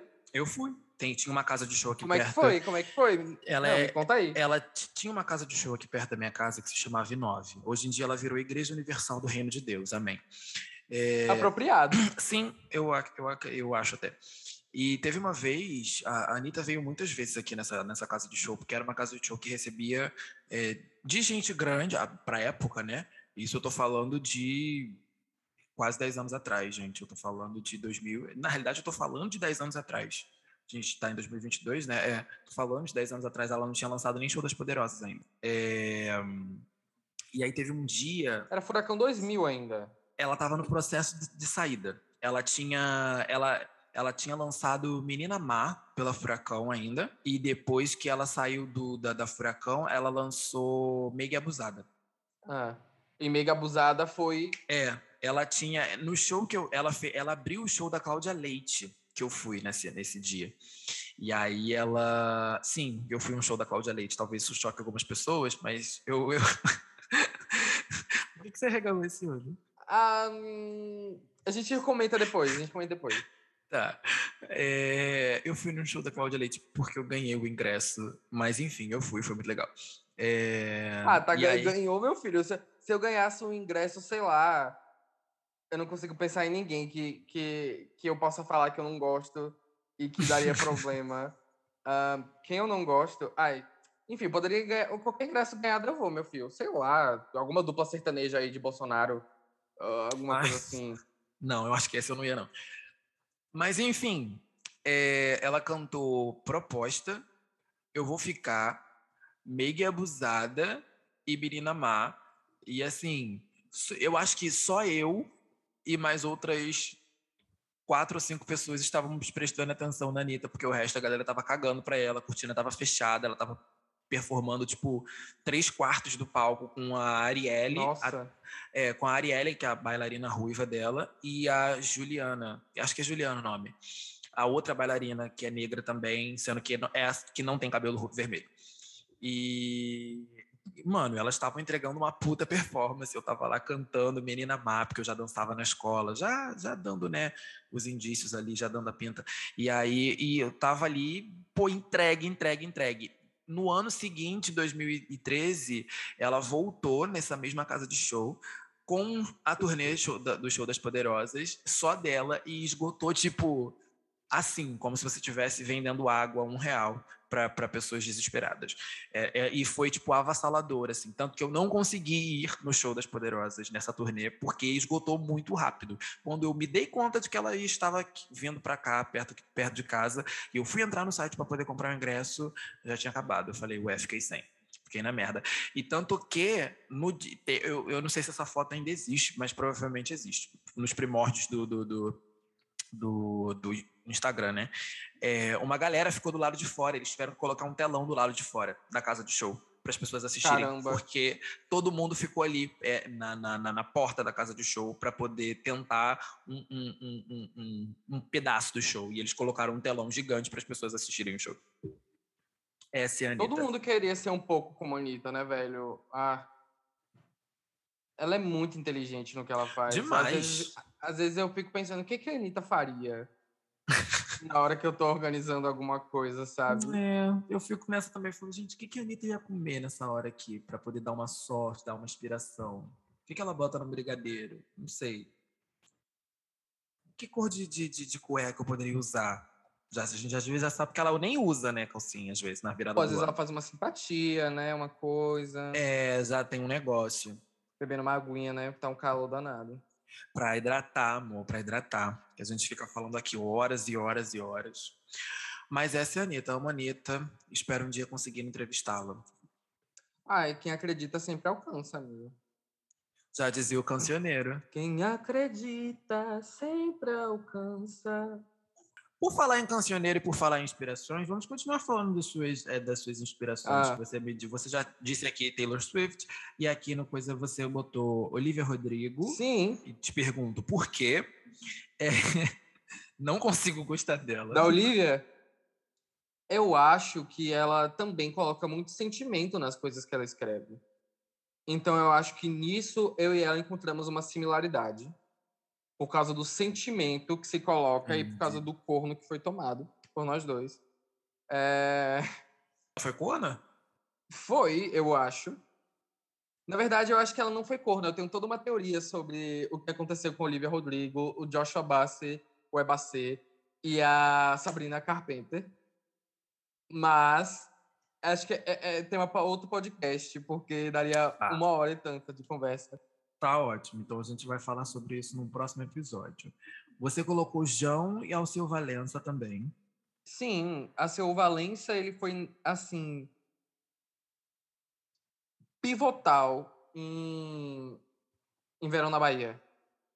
Verão na Bahia não existiria se Alceu Valença não tivesse lançado La Belle de Joux. Ah. La Belle de Joux, pra mim, é emocionado. a música mais linda, assim, da, da MPB, sabe? É, eu sou apaixonado pelo, pelo sentimento que a música traz, pela, pela imagem que ela pinta na cabeça das pessoas que ouvem, da praia, o pôr do sol. E Verão na Bahia nasceu... Eu, penso que Verão da Bahia é, é um filho de, de La Belle de Joux. E sobre o João, pra ser bem sincero, eu não gostava muito do João. Eu não sei se um dia eu vou ser amigo do João. Eu espero que um dia eu fique famoso o suficiente para conhecê-lo. E aí eu vou poder dizer essa história para ele. Porque me comparam muito com ele. Jura? Juro. E eu não me acho parecido. Uai! Não, não acho. Em questão assim, ah, é porque você compõe músicas assim, assim, assado, igual o João. Eu não me acho parecido. Só que eu fui, o último álbum dele é muito bom. O Pirata. Tem duas idiota que tá viralizando, inclusive, no TikTok. Eu, É, eu- vi inclusive o clipe esses e dias. também Muito bom. Não Te Amo. Não Te Amo é muito boa. E te- é- existe uma frase que, que ele colocou na música que eu achei muito Taylor Swift da parte dele. que é, não, é claro que eu não te amo, mas tenta te esquecer já é lembrar de nós. Aí eu fiquei, porra, Ui. velho. É, Eu fiquei, o cara, a mente de titânio dele, entendeu? Eita, deu gatilho, deu gatilho. eu, eu achei a mente dele de titânio demais. E aí eu comecei a pensar que, na verdade, é até uma honra pra mim ser comprado com ele. Porque Com certeza. é, ele, ele começou também como artista independente e hoje é um dos maiores cantores pop do país. Entendeu? Tá, eu não sei não, eu, até, eu- até que ponto eu posso falar ne- nesse podcast, porque vai que um dia, velho, eu fique famoso de verdade. Não que eu seja faminha de fama, mas vai que um dia aconteça. E aí vão ouvir esse podcast. E aí vão interpretar tudo errado. Ou se eu entrar no não, BBB não e aí ouvir um podcast. velho, quem entra no BBB tá lascado, velho. O povo Amor, se você entrar no BBB, você fala assim, amigo, bloqueia o episódio agora. É, talvez seja uma boa ideia. Mas. Amigo, bloqueia. E aí eu vou bloquear. Mas aí Mas se você então- fizer al- alguma coisa lá, falar mal da Britney dentro do Big, Brother, eu desbloqueio o, o, o, o episódio e, e, e boto você na coisa, no fogo. Te cancelo. Não, você não pode bloquear, sabe por quê? Porque aí todo mundo vai o quê? Vai procurar coisas, entendeu? Aí vai achar esse episódio. e aí vai ouvir todos os episódios que estão nesse podcast, entendeu? E aí, amigo, a- o, o céu não é o limite. Ah, é verdade. Vou ter que surfar na sua fama. Peço perdão.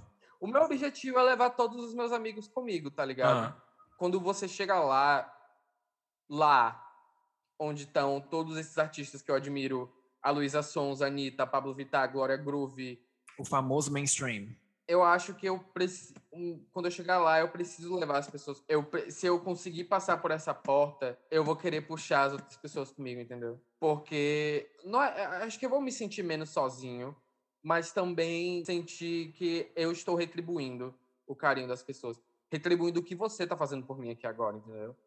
Até porque é, alguns desses artistas, por exemplo, que nem você citou o João, o João era, começou como um artista independente, a Isa começou botando cover no YouTube, é, Glória Groove também começou, é, apesar de ter um, um puta histórico né, de teatro musical, ter cantado no Balão Mágico, enfim, mas isso era enquanto Daniel Garcia, é, enquanto Glória também começou de forma independente, Pablo também tem vários vídeos, não sei se hoje em dia talvez deva ter é, de forma mais de, de canal de fã né, e tal, mas também tinha vários vídeos cantando Ariana Grande por aí, é, é, de forma independente, fazendo cover. Então, assim, hoje a gente entende que ser é, do mainstream, você não precisa primeiramente ter um grande contato com uma baita de uma gravadora, né? Então eu acho que foi o que eu disse é, a, a, respeito da, da, da, da, sua de você, né? Eu acho que você leva tanto sentimento para as pessoas que eu acho que é isso que vai te fazer chegar lá. Porque eu acredito super que você vai chegar lá. Isso é, é, é, incontestável, é sem dúvida.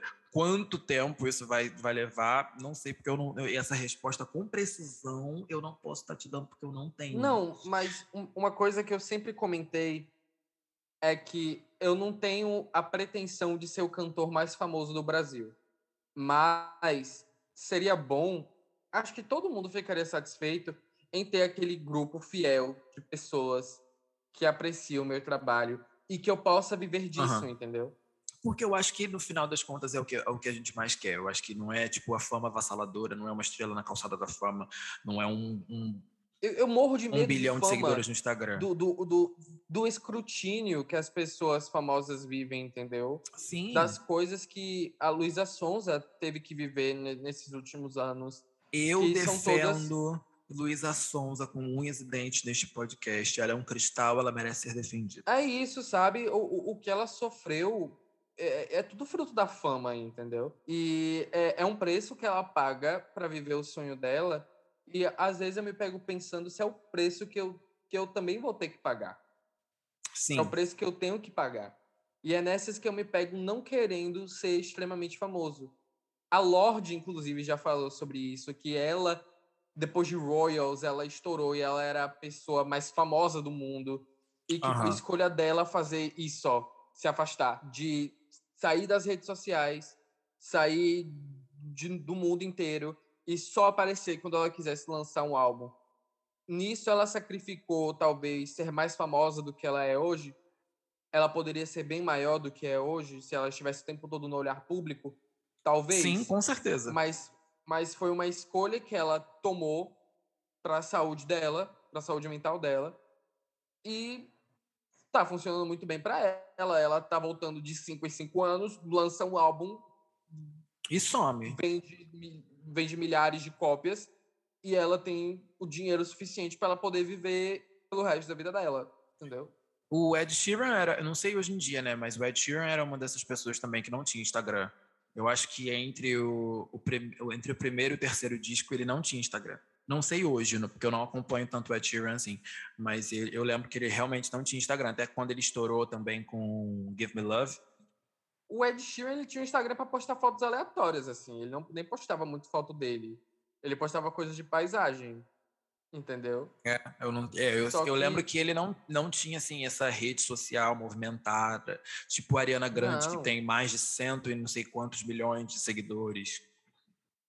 Cara, outra coisa, a Ariana Grande mesmo é outra que sofre tremendamente com a fama depois, com a morte do, do, do, do ex-namorado dela, o Mike Miller. E aí você teve toda a questão do, das bombas em, em Manchester. Nossa! E o Pete Davidson e toda essa situação. Mas, e isso eu vou entrar num tópico meio sensível. Vai. Que é também um ambiente tóxico do Twitter e de certos fóruns entendeu? E que eu não vou ser hipócrita e dizer que eu não acompanho e nem sigo esses fóruns, porque eles realmente são os grandes propagadores de notícias pop pelo Twitter. Mas quando você abre a seção de uhum. comentários uhum. e você vê gente responsabilizando ela pelo atentado em, em Manchester, ou gente falando do quadril da Gaga, ou sobre a carreira da Katy Perry, ou coisas assim absurdas, absurdas, que ferem, sei lá, quantos direitos humanos e estatutos de lei, tá ligado? É um negócio bárbaro. É as pessoas não, não têm limite na internet. As pessoas. Ou o caso que a gente estava falando, a Luísa Sonza, entendeu? As pessoas tomam partido de coisas que elas não sabem nem. nem a, as pessoas só veem a ponta do iceberg. E elas já estão apontando o dedo, entendeu? E aí a gente vê isso todos os anos com o Big Brother. E a gente viu ano passado com a Carol Conká. Sim. É uma coisa que eu sempre falo. Gente, se tivesse uma câmera apontada para todo mundo 24 horas por dia, todo mundo seria insuportável. Completamente. Ninguém ia ser esse, esse docinho de coco, ninguém ia ser essa, essa militância toda. Até porque quando você aponta para a fragilidade, para a vulnerabilidade das pessoas, é aí que elas mostram quem realmente elas são. Ou elas vão desmontar de, de chorar, ou vão se, se, isolar e tudo mais, ou elas vão explodir. E quando eu digo explodir, elas podem explodir de qualquer forma, de uma forma muito raivosa a muito a menos raivosa, sabe? O que foi o que aconteceu com a Carol com K. Ela não é essa mulher brabona e tal, tudo mais. Ela, ela explode, ela manda e tomar e pronto, e acabou. Mas ela também ela explicou Sim. toda uma questão de. E de história dela com o pai. E eu. Só que as pessoas não sabem eu, disso. Eu sou... As pessoas não sabem da missa metade. As pessoas atacam pra caralho. Eu sou muito. Porque a pessoa tá no holofote. Eu sou muito time Carol com K. É, porque eu acredito que o hate que ela tomou é, também no Big Brother não teria sido o mesmo se ela fosse uma mulher branca. Isso é fato. Nossa, demais. Porque assim, demais, o Rodolfo teve diversos episódios, diversas falas racistas é, homofóbicas dentro da casa e Batom de Cereja é uma das músicas mais tocadas do Brasil desde que ele saiu da casa. E, e, Dilúvio e todas as outras músicas da, que a Carol Conká lançou com visuais impecáveis. Ela pode não ser uma exímia vocalista, ela pode não ter uma voz de anjo que nem a Ariana Grande tudo mais, mas ok, ela é uma baita artista, ela, ela é uma compositora, ela tem um visual maneiro, entendeu? Que agrada diversas pessoas. E ela entregou coisas incríveis, assim. É, Dilúvio é uma música muito bonita, é uma redenção, assim, sabe? E, e todas as outras que ela lançou também depois disso, tem até aquela que era um, um um meme dentro da casa, sequência de hipnose com a minha rabá, é bem legal também. E, tipo, os visuais que ela fez, cara, tipo, ela entregou tudo, mas as pessoas ainda, ainda ficam é, é, é, enxergando aquela pessoa. Um tema, um tema que eu tô vendo que tá recorrente aqui na nossa conversa é sobre, além de inspiração e de música, é sobre fama escrutínio público e cultura de cancelamento. Que precisa acabar. E como nós. Que Hã? precisa acabar essa cultura do cancelamento. Sim, e, e como nós, como artistas independentes, vemos isso porque a gente quer chegar lá onde esses artistas que estão sendo cancelados o tempo todo estão. E a gente fica olhando é, é, isso e a gente não, não sabe realmente o, o, o, como a gente vai fazer? O que, que a gente faria no lugar dessas eu... pessoas? E, aqui, e as pessoas não estão sabendo perdoar não. mais. Na realidade, elas sabem perdoar quando é, é, é, quando conveniente. é conveniente e quando a sua cor não te atrapalha. Eu sempre vou levantar essa pauta, eh, essa pauta racial, porque, assim, por mais que existam pessoas que, que dizem que não e que não, não é assim, não é bem assim e tudo mais, mas é assim sim. Porque, assim, é, pessoas negras, elas sempre, pessoas negras dentro de um holofote, elas sempre vão sofrer muito, muito, muito mais. Eu tenho certeza absoluta de que se um dia a Isa, por exemplo, é, que é uma mulher negra que está dentro de um holofote, falar que não houve, é, um exemplo muito escroto, tá? Mas, é, é mas eu vou usar. É, se ela um dia falar que ela não ouve Taylor Swift, por exemplo, mano, vão cair na pele da gata por conta disso, sabe? Vão falar alguma coisa. Ou se ela disser que não ouve Beyoncé porque ela não gosta, vão cair na pele da menina também. Mas se fosse uma pessoa branca dizendo que não, não ouve ou que não faz o que não gosta, tudo bem. Mas a questão é que a gente também não tá falando que a Carol Conká não cometeu erros. Jamais, jamais disse. Sabe? Ela te teve momentos ali da briga dela com a Camila de Lucas, entendeu? Que ela trouxe uma coisa de, de uma questão racial que não tinha nada não, a ver. ali ela viajou completamente. Ela viajou diversas vezes. Ela, tipo, ela viajou, ela viajou legal ali. Só que, cara, a gente vê, eu pelo menos vejo muita sinceridade no arrependimento dela. Demais. Eu vejo de verdade. E assim, eu não, o povo fala, ah, é porque ela continua, ah, sei lá, arrogante, eu não sei o quê. Gente, para mim, a, a, maior prova de que ela tá sendo sincera é de que ela não tá fingindo que virou outra pessoa de uma hora para uhum. outra, entendeu? Ela continua sendo Carol com K, só que agora ela é uma pessoa que passou pelo escrutínio público e sabendo que essas coisas não fazem bem para ela como pessoa e não fazem bem para ela como artista também, que ela é uma pessoa pública, ela decidiu mudar. Agora as pessoas querem que ela fique com a cabeça baixa e diga sim, senhor, não, senhor, sim, senhora, não, senhora. E essa não é Carol As Conká. pessoas, na realidade, querem que ela fique cheirando o rabo da Juliette. Isso que elas querem. Exatamente. As, eu acho que é também até um, uma, uma questão, assim, meio de, de um tesão pela humilhação de uma mulher preta, uhum. de ver ela se humilhando, assim, entendeu? E dela ficar com a cabeça baixa e falar sim, sim, não, não, tô errada e não sei o quê. E eu acho que o documentário dela foi bem pontual na, nessa situação, né, nessa, nesse quesito, de falar para ela assim: olha, eu sei que eu tô errada, mas eu também não vou ficar lambendo o rabo de ninguém. Não, e ela não precisa. Ela de fato tem a carreira dela bem bonita aqui fora. E ela realmente não precisa. E na verdade ela, ela duplicou o número de ouvintes mensais com dilúvio, entendeu? Então a carreira da gata realmente tá belíssima. Bem bonita. Qualquer coisa coloca ela no paredão, gente. E, inclusive, eu adoraria, eu, de verdade, eu adoraria conhecer a Carol Conká, entendeu? Sim, super. Porque eu acho que ela, de verdade, é uma pessoa super carismática. Eu acho que ela, de verdade, é uma pessoa super carismática. E eu me identifico com ela no quesito de que quem teve problemas com pais biológicos sabe como é carregar esses problemas a vida inteira, entendeu? E como isso transforma a gente. Demais. Aí imagina você ter tudo isso trazido à tona no reality mais assistido do Brasil. E para o olho público, né? Que eh, talvez seja um assunto que ela não, que ela tenha dentro dela, que ela trabalhe isso, tipo, dentro de uma terapia, mas na terapia ela é a terapeuta.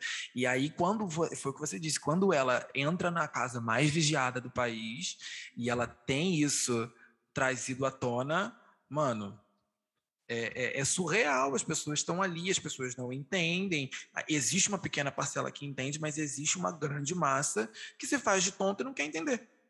Mas é nisso que. Opa, tá me ouvindo? Tô aqui, alô, alô, graças a Deus. Alô, então. Nisso que a Carol Conká, quando o Carol Conká lançou Dilúvio, foi a primeira música dela assim. Isso é um erro meu, porque eu sei que ela já lançou centenas de músicas maravilhosas. Mas em Dilúvio, que eu tive uma conexão com ela como artista de verdade. E que eu vi ela utilizando aquilo que ela viveu e usando a analogia do dilúvio, foi que eu me identifiquei como artista, Miguel Arcanjo artista, me identifiquei com ela, Carol Conká artista. Eu tinha identificado com ela como pessoa, como pessoa que viveu um trauma na infância em relação ao pai. E eu me identifiquei também como artista, como alguém que, que utiliza as emoções e as coisas que vive para como processo de cura. Porque ali aquela uhum. música foi cura para ela, entendeu? Da mesma maneira foi, como foi demais. Inocente Jovem Adulto foi cura para mim. Inocente Jovem Adulto foi essa música de que eu, eu não sabia, eu estava tão perdido na, na, minha vida, nos meus sentimentos, e que eu, e eu olhei e foi, eu escrevi na madrugada essa música. Que eu tava com tanta vontade de ser criança de novo, de não ter as mesmas preocupações. Eu tava com tanto medo de envelhecer. Eu continuo com medo de envelhecer. O tempo Olha, todo. Depois dos 25, é ladeira abaixo, viu? E eu, eu sinto as responsabilidades da vida adulta chegando em mim, entendeu? E isso me aterroriza tremendamente. Uhum. E eu sei que é um processo natural da vida. É, mas, é, inclusive, entrando nesse assunto, eu vi. Não sei se você já viu Tic Tic Boom na Netflix. Que é um filme não. com Andrew Garfield. Eu achei que fosse a música da Britney, mas não. Não, então, é uma música da Britney, mas também foi um musical que foi escrito em, em 1990, eu acho. Ou depois. Assista. E aí é uma biografia e aí conta a história de Jonathan Larson, que foi esse grande escritor da Broadway. Só que ele era super fracassado, uhum. entendeu? Ele, ele morreu no dia da estreia da peça dele na Broadway. Sério, ele não viu a peça dele estrear. E a peça dele viveu 10 anos na Broadway, entendeu? Passado, gente. Ele nunca viveu para ver de verdade. A, a, ele, ele nunca viveu para ficar famoso. Só que o filme todo é sobre ele com essa sensação de que o tempo dele tá acabando. Tic tic boom. Entendeu? Tic tic boom. Essa, assim, o, o filme começa com ele fazer, indo fazendo aniversário de 30 anos, né? E a primeira música é sobre como estão desejando a ele parabéns, mas ele só tem vontade de chorar, entendeu? Porque ele quer ficar nos 29, porque ele se sente com 22 e ele não tá preparado para ter 30. Com 30 ele achava que ele ia ter mulher, cachorro, filhos, ele não tem. Nada disso. É a história da minha vida. amigo, a depressão, amigo. Esta, eu ainda não tenho 30 anos. Tô chegando. Então, amigo, larga essa faca, amigo. For... Ah, é um elástico. É... é... Não, eu ainda não tenho 30, mas eu... faltam três casas para isso acontecer. Mas então, a gente se identifica demais com mas isso. Mas eu me identifico eu... demais com isso. Como compositor, como artista, eu fico pensando quando é que vai ser a minha vez. E o Jonathan Larson, ele com 35 anos, ele a peça dele ia estrear na Broadway e ele morreu. É, eu, eu, eu, compartilho desse, desse sentimento, inclusive. Assim, eu não quero morrer, entendeu? Obviamente não vamos morrer com 35 anos, até porque ah, eu já não síndrome sei, rara. Eu tô, tô tão... ah. Se Bolsonaro não matar a gente, né, amigo? Veio um meteoro, um asteroide. Ai, gente, esse negócio de meteoro, eu falo o tempo todo que o negócio, ah, vai cair não sei o que de meteoro, não sei o que de meteoro. Eu boto minha cadeira na, na rua, boto, boto água nas minhas plantas, fico esperando o meteoro cair e não cai. E nada, né, amigo? E nada, gente. Eu me preparo todo. Outro dia desse eles falaram, ah, não sei o que, tsunami, vai ter um tsunami. Eu botei, botei é, Dorito para fora, botei, eu fiquei lá esperando o tsunami acontecer. Cadê tsunami? E nada. É difícil, gente, é muito difícil. Mas, Mas eu é fico é, me questionando muito também. Ai, é, sempre me questionei, na realidade, essa relação de, de, de espaço-tempo. Eu lembro que quando eu tinha 22 anos, eu também me perguntava a mesma coisa. Embora, quando eu tinha 22 anos, eu ainda não tinha começado a fazer música é, independente. Eu comecei a fazer música com 25. É, mas eu sempre me perguntei... Você faz música mesmo? Vai fazer três anos esse ano vai fazer três anos. E, e, eu sempre me perguntei também, tipo, quando, quando, quando seria a minha hora? Por que, que ela nunca, me, nunca aconteceu? Já me culpei diversas vezes, já culpei outras pessoas, já culpei outras pessoas por me culpar também. Enfim, foi, é, é, uma, é uma loucura, assim, minha terapeuta, inclusive, tadinha. Um beijo para ela. É... Mas a questão é que a trajetória de todo artista é diferente. É. Demais. Por exemplo, Thiago York levou anos para ficar famoso muitos, muitos, muitos anos.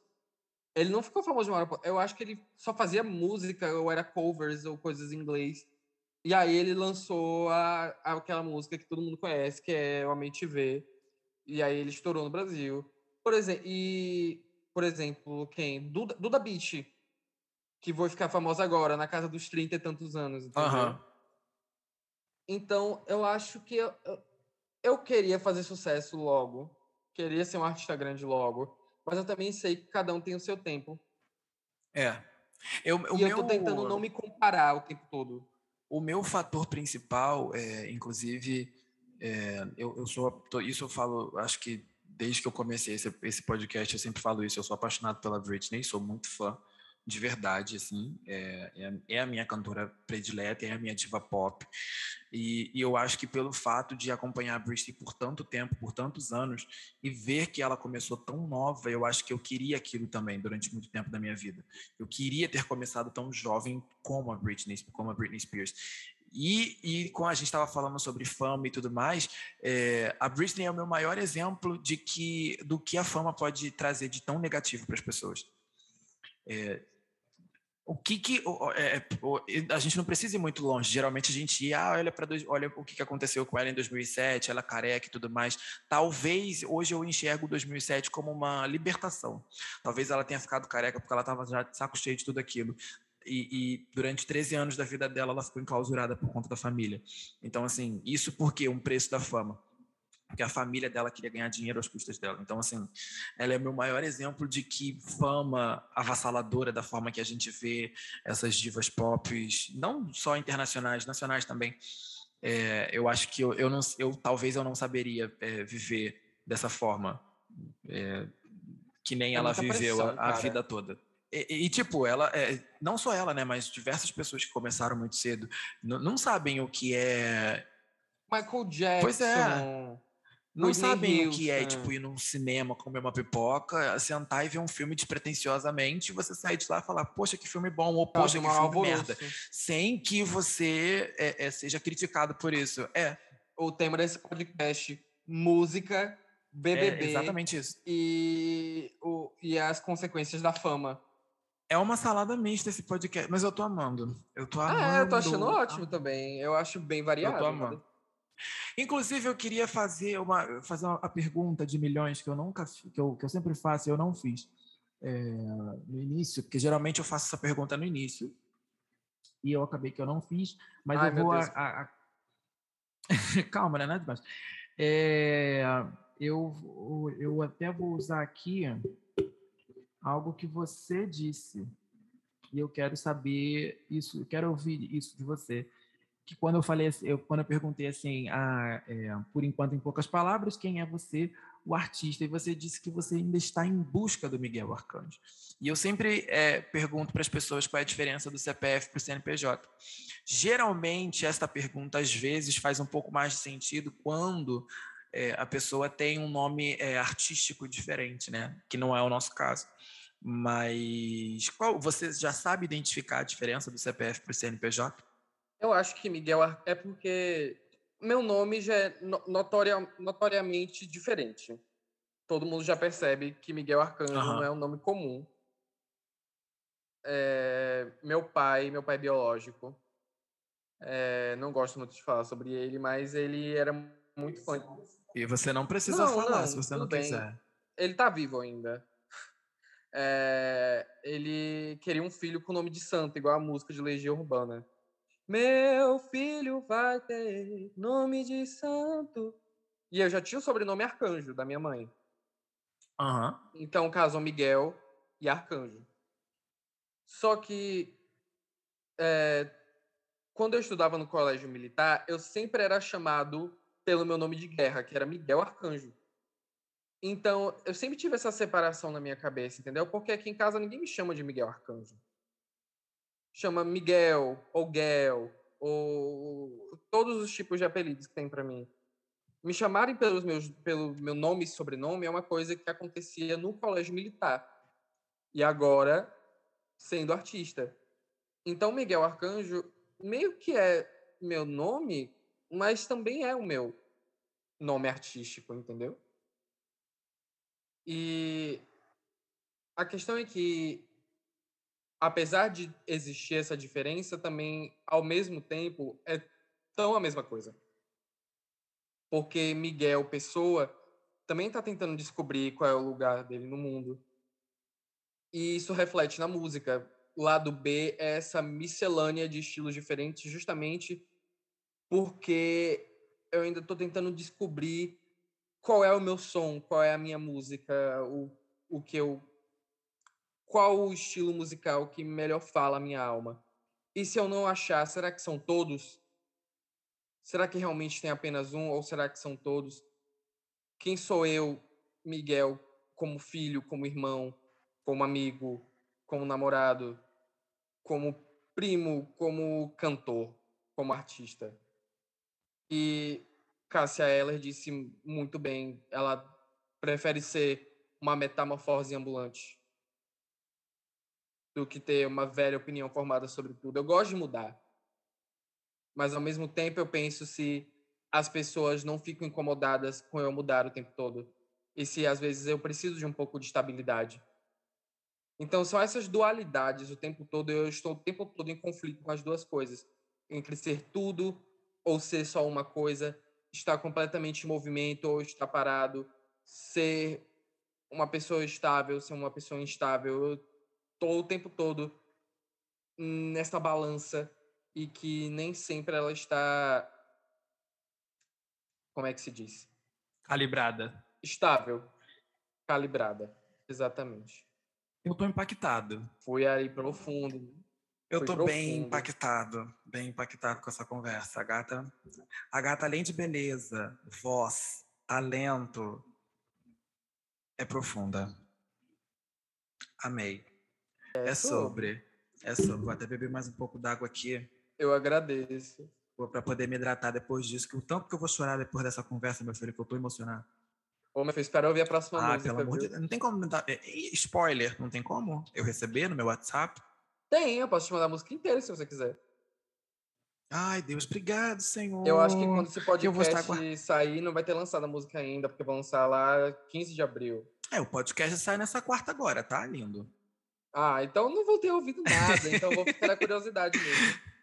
É, o podcast vai ter, vai sair agora mesmo, essa semana mesmo.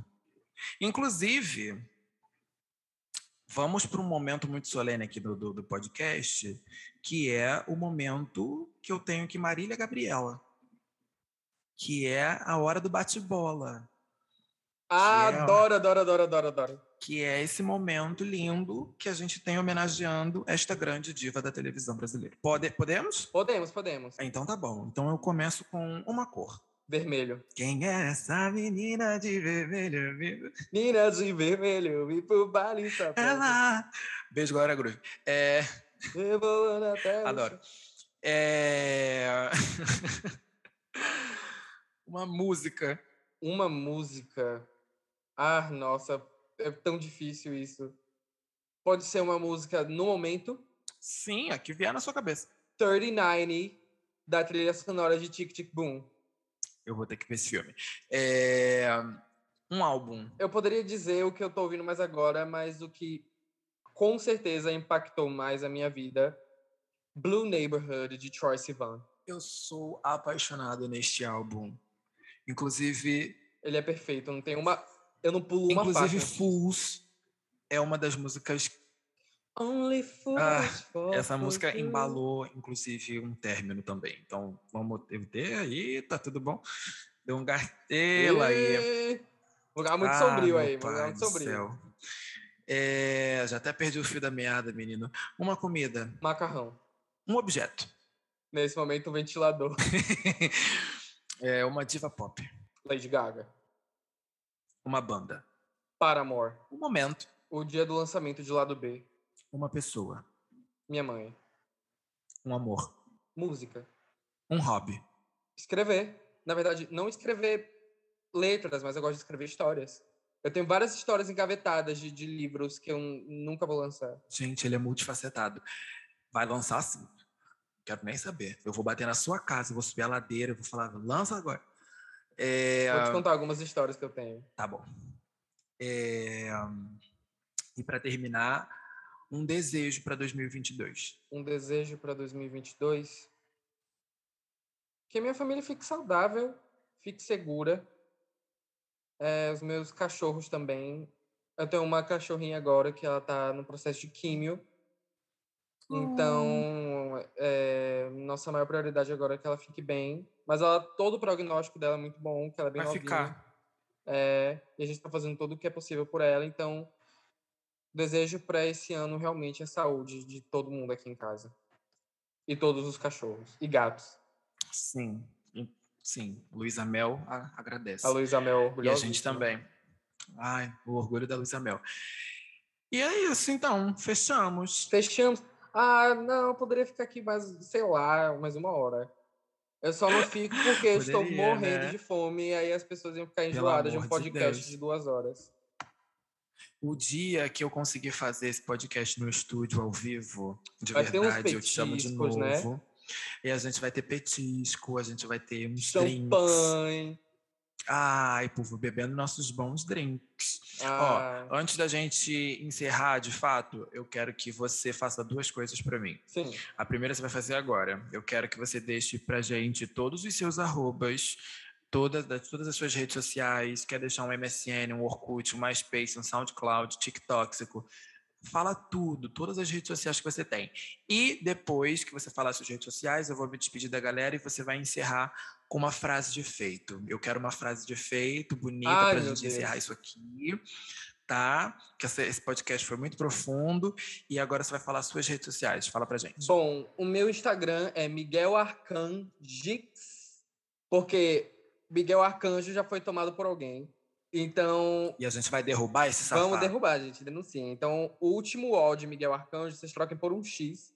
Aí ficou Miguel Arcanjo X.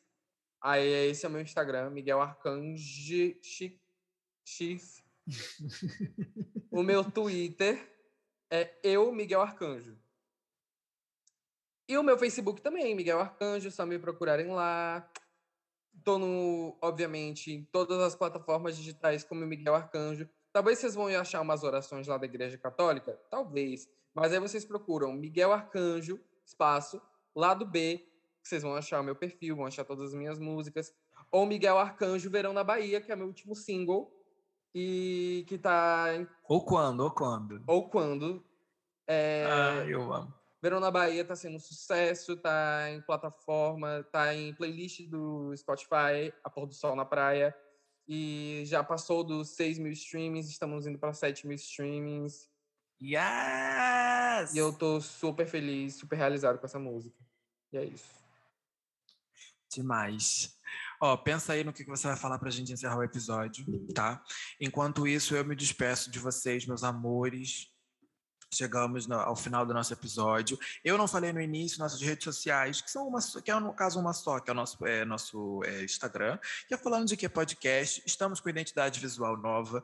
Vocês vão estão vendo ao, ao longo do, do, do, do, das postagens, tá? Então curte lá, marca a gente quando você estiver ouvindo esse episódio, que a gente vai. É, é, a gente, no caso, sou eu, vocês já sabem essa história toda.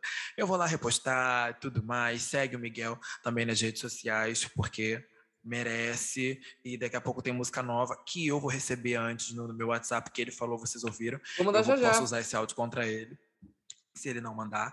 E o que mais que eu tenho para falar? Ah, sim, não esqueçam de, quando terminarem de ouvir este episódio, avaliarem o nosso podcast, porque assim a plataforma entende que vocês estão gostando do nosso trabalho aqui. Do, eu cismo falar no, no, no, no, plural, gente, meu Deus do céu. Que vocês estão gostando do podcast, assim ele vai, vai recomendar para mais pessoas, entendeu?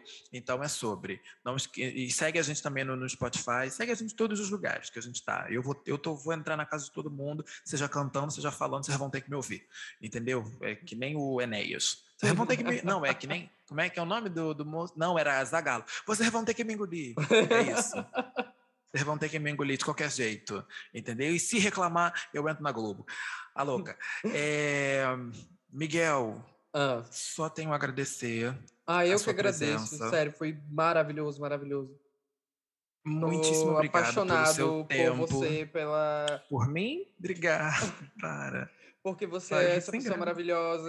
Eu tô encantado pelo. eh, como eu vou dizer? Pelo espaço que você tá cedendo para mim. Eh, pela sua Ah. amizade.